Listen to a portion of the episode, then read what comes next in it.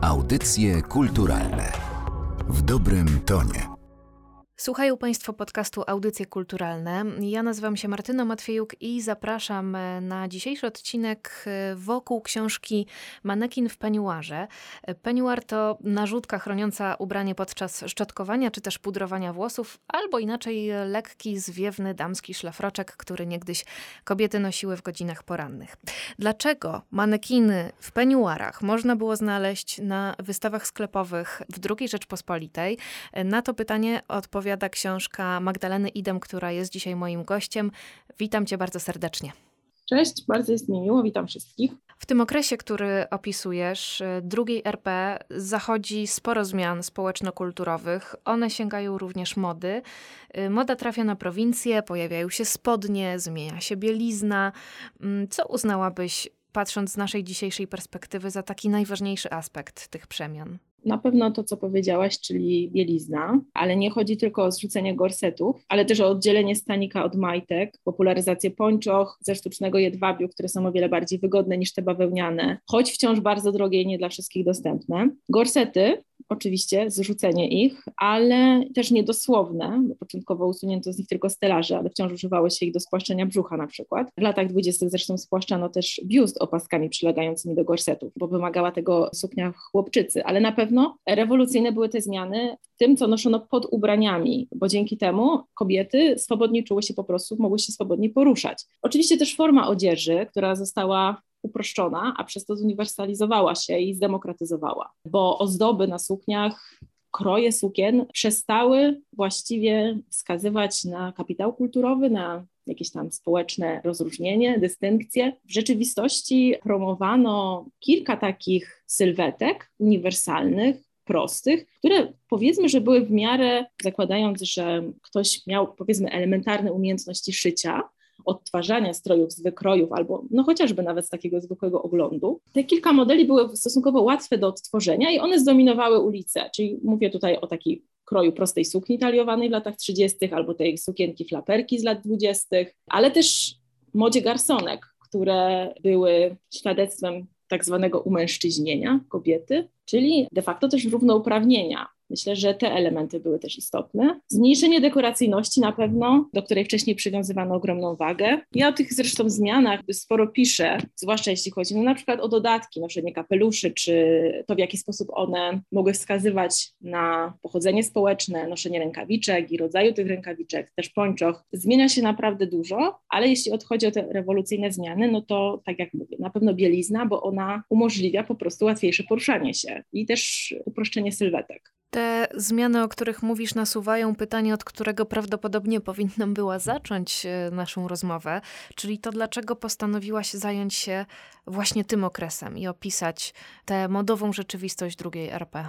Ja mojej pracy badawczej, bo właściwie tym zajmuję się na co dzień, badam prasę kobiecą, jestem doktorantką na Uniwersytecie Jagiellońskim, zajmowałam się przez kilka lat prasą tuż powojenną czyli tym okresem 1945-48, takiej jeszcze powiedziałabym stosunkowej swobody, jeśli chodzi o tworzenie treści w prasie kobiecej, bo one później oczywiście sukcesywnie się coraz bardziej zamykały. Na tę swobodę prasę kobiecą zaczyna ingerować e, cenzura. Natomiast do tego 48 roku, czyli do tego okresu, kiedy pojawia się przyjaciółka, jeszcze mamy do czynienia z taką większą swobodą. Ja analizując te pisma, właściwie cały czas odnajdowałam różne nawiązania do tej epoki wcześniejszej. Więc ona zaczęła mnie w pewnym momencie trochę bardziej fascynować, a wręcz finalnie nawet bardziej niż to po wojnie bo ona funkcjonowała właśnie po roku 1945 jako taka mityczna kraina, za którą tęskniono, którą określano jako czas, w którym mogło się wydarzyć wszystko, w którym wszystko mogło rozpocząć się od początku, która została przerwana i właściwie nie było nadziei na to, żeby, żeby, żeby mogła powrócić. I gdzie pojawiały się te tęsknoty? W listach do redakcji pism powojennych, które ja czytałam i analizowałam. No więc z tego wzięło się w ogóle moje zainteresowanie dwudziestoleciem międzywojennym w kontekście właśnie mediów kobiecych, prasy kobiecej. Natomiast samo zainteresowanie modą tego okresu, no to mam wrażenie, że wynika trochę też z tego, że jest to taka trochę historia osobista, bo ja w moim dzieciństwie spędzałam bardzo dużo czasu z babcią i ciocią, które przez całe swoje życie zawodowe pracowały w zakładach przemysłu bawełnianego. Ich mama zresztą pracowała wcześniej w tych samych zakładach, tyle że przedwojennych, które później oczywiście zostały upaństwowione. I one w bardzo specyficzny sposób opowiadały o ubraniach. One były dla nich szalenie istotne, ale opowiadały o nich w ramach różnych historii osobistych. Swoją mamę i swojego tatę, który zresztą zginął podczas II wojny światowej, one zapamiętywały właśnie przez ubrania. To było dla mnie coś fascynującego, że one potrafiły opowiadać o swojej rodzinie również, nie tylko o rodzicach, właśnie poprzez te rzeczy, które były najbliżej ciała tych osób, poprzez zapachy, które te ubrania z sobą nosiły, to w jaki sposób one oddziaływały, ale też ubrania, które one odziedziczyły po tych rodzicach. No ta kwestia mody, sposobu użytkowania ubrań jako historii osobistych była mi po prostu zawsze bardzo bliska, więc myślę, że książka jest trochę połączeniem tych dwóch sfer, czyli tej sfery zawodowej, czyli tego, że po prostu badam pisma kobiece, ale też tej historii osobistej przekazanej mi przez babcię i ciocię. Mhm. Mówiłaś o tym, że po wojnie tęskniono za dwudziestoleciem. Podobnie zresztą w czasach komuny próbowano, na ile się dało, odtwarzać e, nadal to życie, ale mi się wydaje, że my dzisiaj chyba też żyjemy takim pewnym mitem e, tej drugiej RP. Żyjemy mitem przede wszystkim różnych miejscówek, tak zwanych, nazwisk, które wówczas tworzyły nawet nie tyle system mody, no bo jego, ja zresztą piszę o tym w książce, tak właściwie w Polsce nie było w takim rozumieniu zachodnim tego systemu mody. Ale rzeczywiście mamy takie wyobrażenie o dwudziestoleciu międzywojennym w Polsce jako takiej krainie elegancji, szyku. No nie jest to tak do końca prawda. Ja wychodzę z założenia, że jeśli chodzi o modę, to społeczeństwo i rozwarstwienie społeczne było tak duże, że ten system mody kształtował się głównie w trybach kopiowania i kombinowania. Tyle tylko, że my czasy dwudziestolecia międzywojennego znamy, mam na myśli nasze pokolenie na przykład. Nie tylko ten czas, powiedzmy, że tuż powojenny, ale też później już komunę, kiedy odwoływano się do tamtych lat, no bo mam wrażenie, że ludzie, którzy wtedy żyli, robili to z trochę innych powodów niż my teraz. Natomiast mhm. my, no oczywiście jesteśmy karmieni różnymi obrazami, serialami, filmami z tamtego okresu, więc mamy bardzo typowe wyobrażenie na ten temat, ale też jeśli chodzi o polską historię, no to zwróć uwagę, że my kojarzymy jednak, jeśli chodzi o modę dwudziestolecie międzywojenne, z takich bardzo znanych zdjęć, które jednak przedstawiają życie bardzo niewielkiej garstki ludzi, jakiegoś takiego towarzystwa artystyczno-intelektualnego, literackiego, aktorki, w znakomitej większości zdjęcia, które dystrybuuje prasa, jeśli chodzi o ten okres, no to to są zdjęcia, które powstały w agencji prasowej ilustrowanego kuriera codziennego, którego działalność w znacznej mierze skupiała się na, jeśli chodzi na przykład o pisma kobiece czy pisma ilustrowane, na dokumentacji życia gwiazd. No więc mam wrażenie, że też z tego powodu trochę nasz ogląd całej tej sytuacji jest taki wypaczony i należałoby troszkę zmieścić ten kurz tego mitu. No tak, z pewnością zdjęcia Singerek w ich y, pracowniach, czy raczej norkach, o których piszesz, trudniej znaleźć niż y, piękne zdjęcia y, bali, które odbywały się choćby w Adrii. No to przenieśmy się te 100 lat wstecz. Co modna Polka mogłaby mieć wówczas w szafie? No, myślę, że musielibyśmy tutaj podzielić chyba ten okres na takie dwie części. W latach dwudziestych to na pewno byłaby suknia, bardzo mocno wtedy spopularyzowana, z obniżoną talią, czyli ten słynny model chłopczycy, nazywany też suknią flaperką. Bardzo mocno upraktyczniony model, zasłaniający mankamenty sylwetki, no ale też pomagający w prowadzeniu aktywnego trybu życia na co dzień, ale nadający się również do noszenia podczas imprez towarzyskich. No, w mniejszych miastach czy też wsiach bardzo popularny jest wówczas w latach dwudziestych, bo o nich mówię teraz, model tak zwanej sukienki chłopki, czyli sukienki z rozszerzoną spódnicą, która trochę miała nawiązywać do modelów sukien ludowych. Więc w latach dwudziestych, jeśli chodzi o taką popularną formę odzieży, no to na pewno te dwie suknie, czyli chłopka i flaperka, ale też krótkie płaszczyki, jeśli chodzi o elity społeczne, które noszą te płaszczyki na sukienki właśnie z obniżoną talią, albo w przypadku prowincji, no to są takie poncza szyte najczęściej z kraciastych, kraciastych pledów. To jest bardzo ciekawa historia, jeśli chodzi o to, co szyto z kraciastych chust, które w dwudziestoleciu międzywojennym były bardzo popularne, bo one funkcjonowały zarówno jako taka forma odzieży dla robotnic, jako, for, jako forma odzieży dla chłopek, no ale też w większych miastach na przykład kobiety, które nosiły chusty, czyli tak zwane chustkowe, uznawano za kobiety lekkich obyczajów, no więc szeroki wachlarz interpretacji jednego ubrania. Lata 20, natomiast lata 30 to już jest oczywiście czas podniesienia talii, popularyzacji takich dobrze skrojonych kostiumów, na początku nazywanych tylko kostiumami spacerowymi. No ale w związku z tym, że popularyzuje się forma spódnicy jako odrębnej takiej jednostki odzieżowej, no to również popularyzują się tak zwane góry, czyli sweterki i bluzeczki. I dosłownie pisze się o nich w ten sposób. Nie sweter, tylko sweterek, nie bluzka, tylko bluzeczka. I przy czym w latach 30. właśnie to są bardzo dobrze skrojone, podkreślające sylwetkę ubrania. Spódnice mają podkreślać biodra, a te sweterki i bluzeczki biust. Więc jest to przeciwieństwo lat 20., które zasłaniało tą taką anatomiczną budowę ciała. I też w latach 30. razem z kryzysem światowym, to należy też połączyć historię lat 30. z tymi różnymi kwestiami społecznymi wynikającymi bezpośrednio z różnych kryzysów gospodarczych. Wówczas ograniczono dosyć mocno ilość tych takich brawurowych przyjęć. Spopularyzowały się za to wieczorki brydżowe, koktajle, takie mniejsze kawki, tak zwane fajfy, a razem z nimi właśnie suknie popołudniowe, tak zwane suknie brydżowe, czyli bardzo mocno wcięte w talii suknie, takiej długości, powiedzielibyśmy dzisiaj midi, czyli coś takiego troszkę za kolano. No i na te trendy jeszcze, jeszcze trzeba by było nałożyć promowane polskie materiały, no to z czego one były wykonywane w Polsce najczęściej ubrania, no bo Oczywiście społeczne elity kupują ubrania gotowe w jakichś salonach mód, najbardziej popularnych, no ale cała reszta próbuje te elitarne modele jakoś odszywać z polskich tańszych materiałów. No więc oczywiście mamy len, mamy bawełnę, mamy samodziały wełniane, wełny bielskie, z nich głównie się szyje. Tak więc wydaje mi się, że też odpowiedzią trochę na to pytanie jest to nawet nie, że może co noszono, jakie formy odzieży, ale też to, z czego je szyto, bo przeglądając pisma międzywojenne, bardzo łatwo się jest natknąć na sformułowania, że na przykład noszę bielsko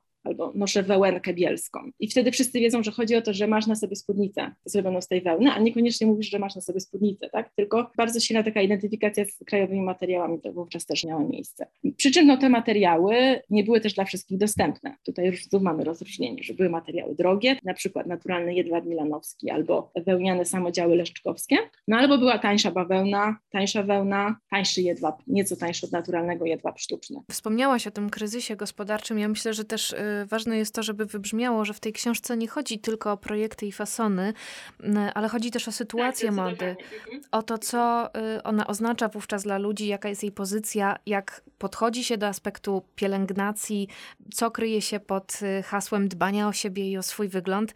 Jestem ciekawa, co nas w 2022 roku może najbardziej zaskakiwać z tych ówczesnych praktyk.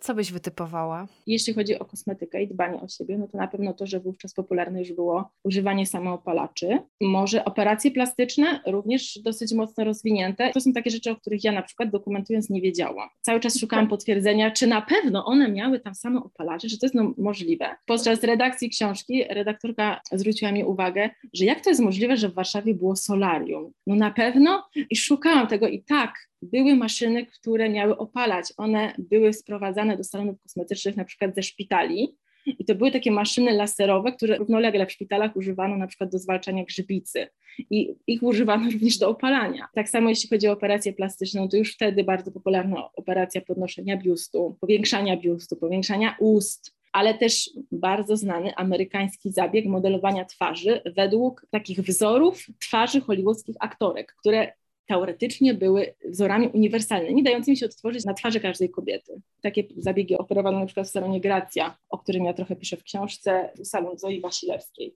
To były takie dla mnie zaskakujące rzeczy, jeśli chodzi o kosmetykę. Natomiast jeśli chodzi o samą modę, to mam wrażenie, że nie zdawałam sobie tak do końca sprawy z tego, że te awangardowe formy kapeluszy to było rzeczywiście coś, co było noszone na co dzień. Tylko, że znów mam wrażenie, że cała nasza rozmowa będzie o tym rozwarstwieniu społecznym, że część osób tak nosi się, a część coś zupełnie odrębnego ma na sobie. Więc rzeczywiście myślałam, że już w XIX wieku skończyło się dekorowanie kapeluszy żywym ptactwem. Znaczy żywym, to znaczy na przykład wypchanymi jakimiś kanarkami. A jeszcze wciąż w dwudziestoleciu międzywojennym takie kapelusze się pojawiają. Nawet są projektowane w Polsce i ponieważ na przykład w Stanach Zjednoczonych już zakazano produkcji takich kapeluszy, no to sprowadza się z Polski, gdzie ten zakaz nie obowiązuje. Zaczynają się rozmowy na temat etycznego traktowania zwierząt, więc w gruncie rzeczy takie dosyć współczesne tematy również wtedy są już poruszane. To było coś takiego dla mnie rzeczywiście zaskakującego, że można w tej historii właściwie trochę odbić współczesność.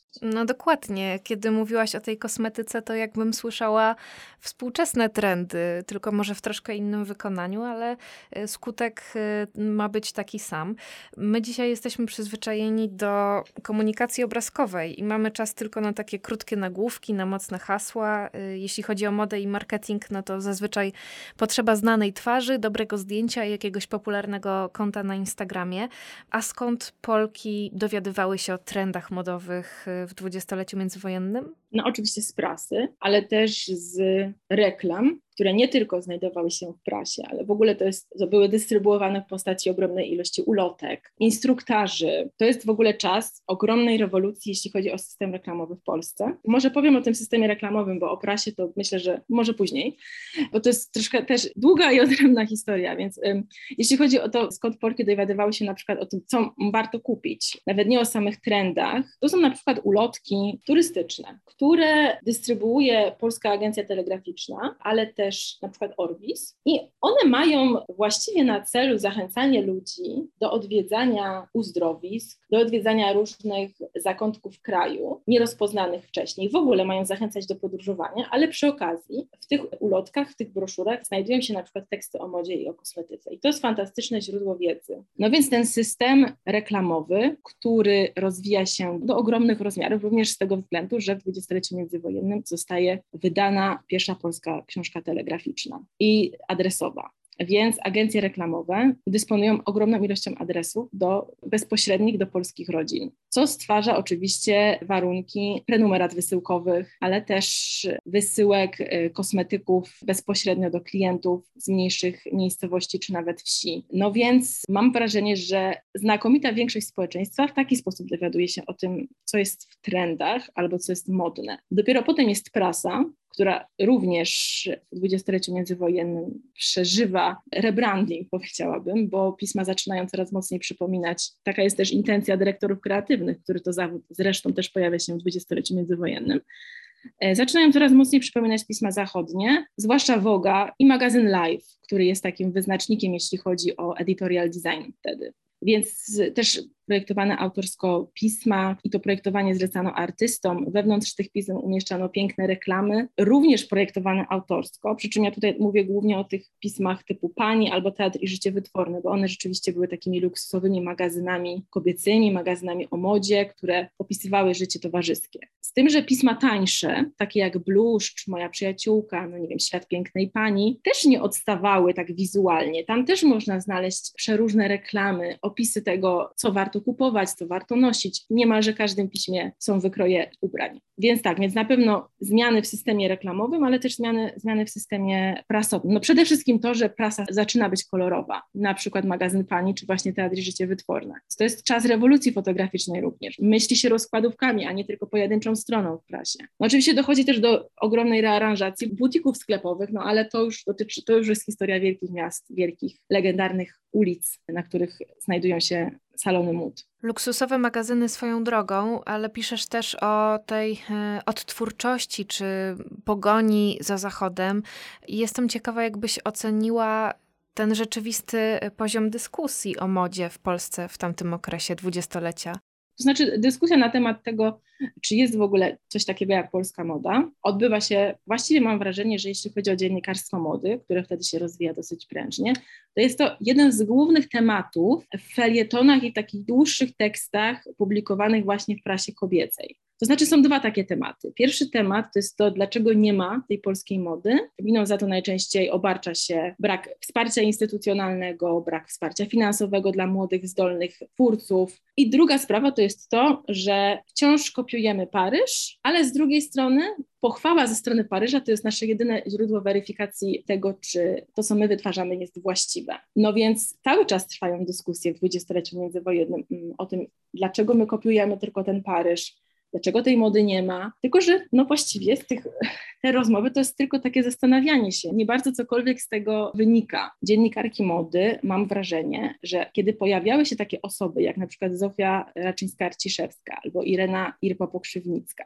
Zresztą też trochę Zofia Stryjeńska, bo ona też w salonie Paniola projektowała ubrania. Więc dziennikarki, które wyłapują takie pojedyncze osoby, one mam wrażenie też poza tym, że piszą o nich dosyć w tym momencie maniakalnie, to zaczynają też prowadzić takie własne prywatne inicjatywy, namawiają te kobiety do tego, żeby otwierały biznesy modowe. No tylko, że bez wsparcia na przykład jakiegoś producenta materiałów albo jakiejś instytucji państwowej, powiedzmy, że no nie wiem, Ministerstwa Przemysłu Lekkiego, to się nigdy nie, nie ma szansy rozwinąć na jakąś taką skalę, która chociażby zapewniała sprzedaż pojedynczych egzemplarzy tych sukien w jakimś sklepie. Jeśli pojawiają się, na przykład Zofia Arciszewska organizuje w tym słynnej, w słynnej swojej kawiarni Sztuka i Moda pokazy, no to te modele nie wchodzą do żadnej produkcji. One się pojawiają na pokazach i zostają później kupione przez jakieś ambasadorowe albo panie ze środowiska dyplomatycznego. No i właściwie tyle. Irena Pokrzywnicka, która jest właściwie malarką, ale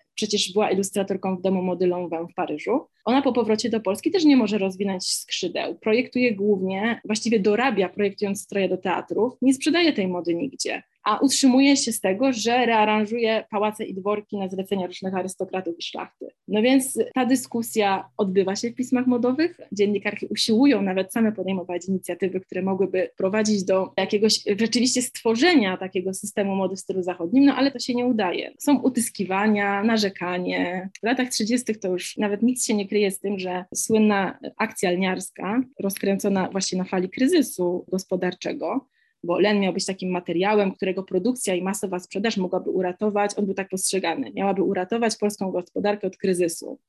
Ponieważ my byliśmy rzeczywiście dużym wytwórcą tego lnu, zwłaszcza wschodnia część kraju. No nikt właściwie nie ukrywał tego, że ta akcja nie przynosi zamierzanych skutków, bo len był promowany właściwie wszędzie, w dziennikach, prasie kobiecej. Odbywały się akcje na wsiach, odczyty na temat tego, w jaki sposób szyć ubrania z lnu, w jaki sposób produkować ten len. No ale w rzeczywistości, kiedy już doszło do takiej sytuacji, że ktoś chciał kupić ten len w sklepie, no to okazywało się, że społeczeństwa nie stać na to, żeby na przykład kupić sprasowany len, czyli taki, z którego już można coś uszyć. Ewentualnie tańszym jakby odmianą lnu była tak zwana surówka, no ale do tego znów trzeba by było jakichś narzędzi do kolejnej obróbki, więc tutaj cały czas każdy z tych projektów musiał się zmierzyć z tym, że społeczeństwo było bardzo biedne. A potem te starania ukróciła wojna, przychodzi rok 39. E, Więc z jednej strony teza, że polskiej mody nie ma, no ale z drugiej strony przecież postaci, które znamy dzisiaj z imienia i nazwiska, choćby projektantki, o których wspomniałaś.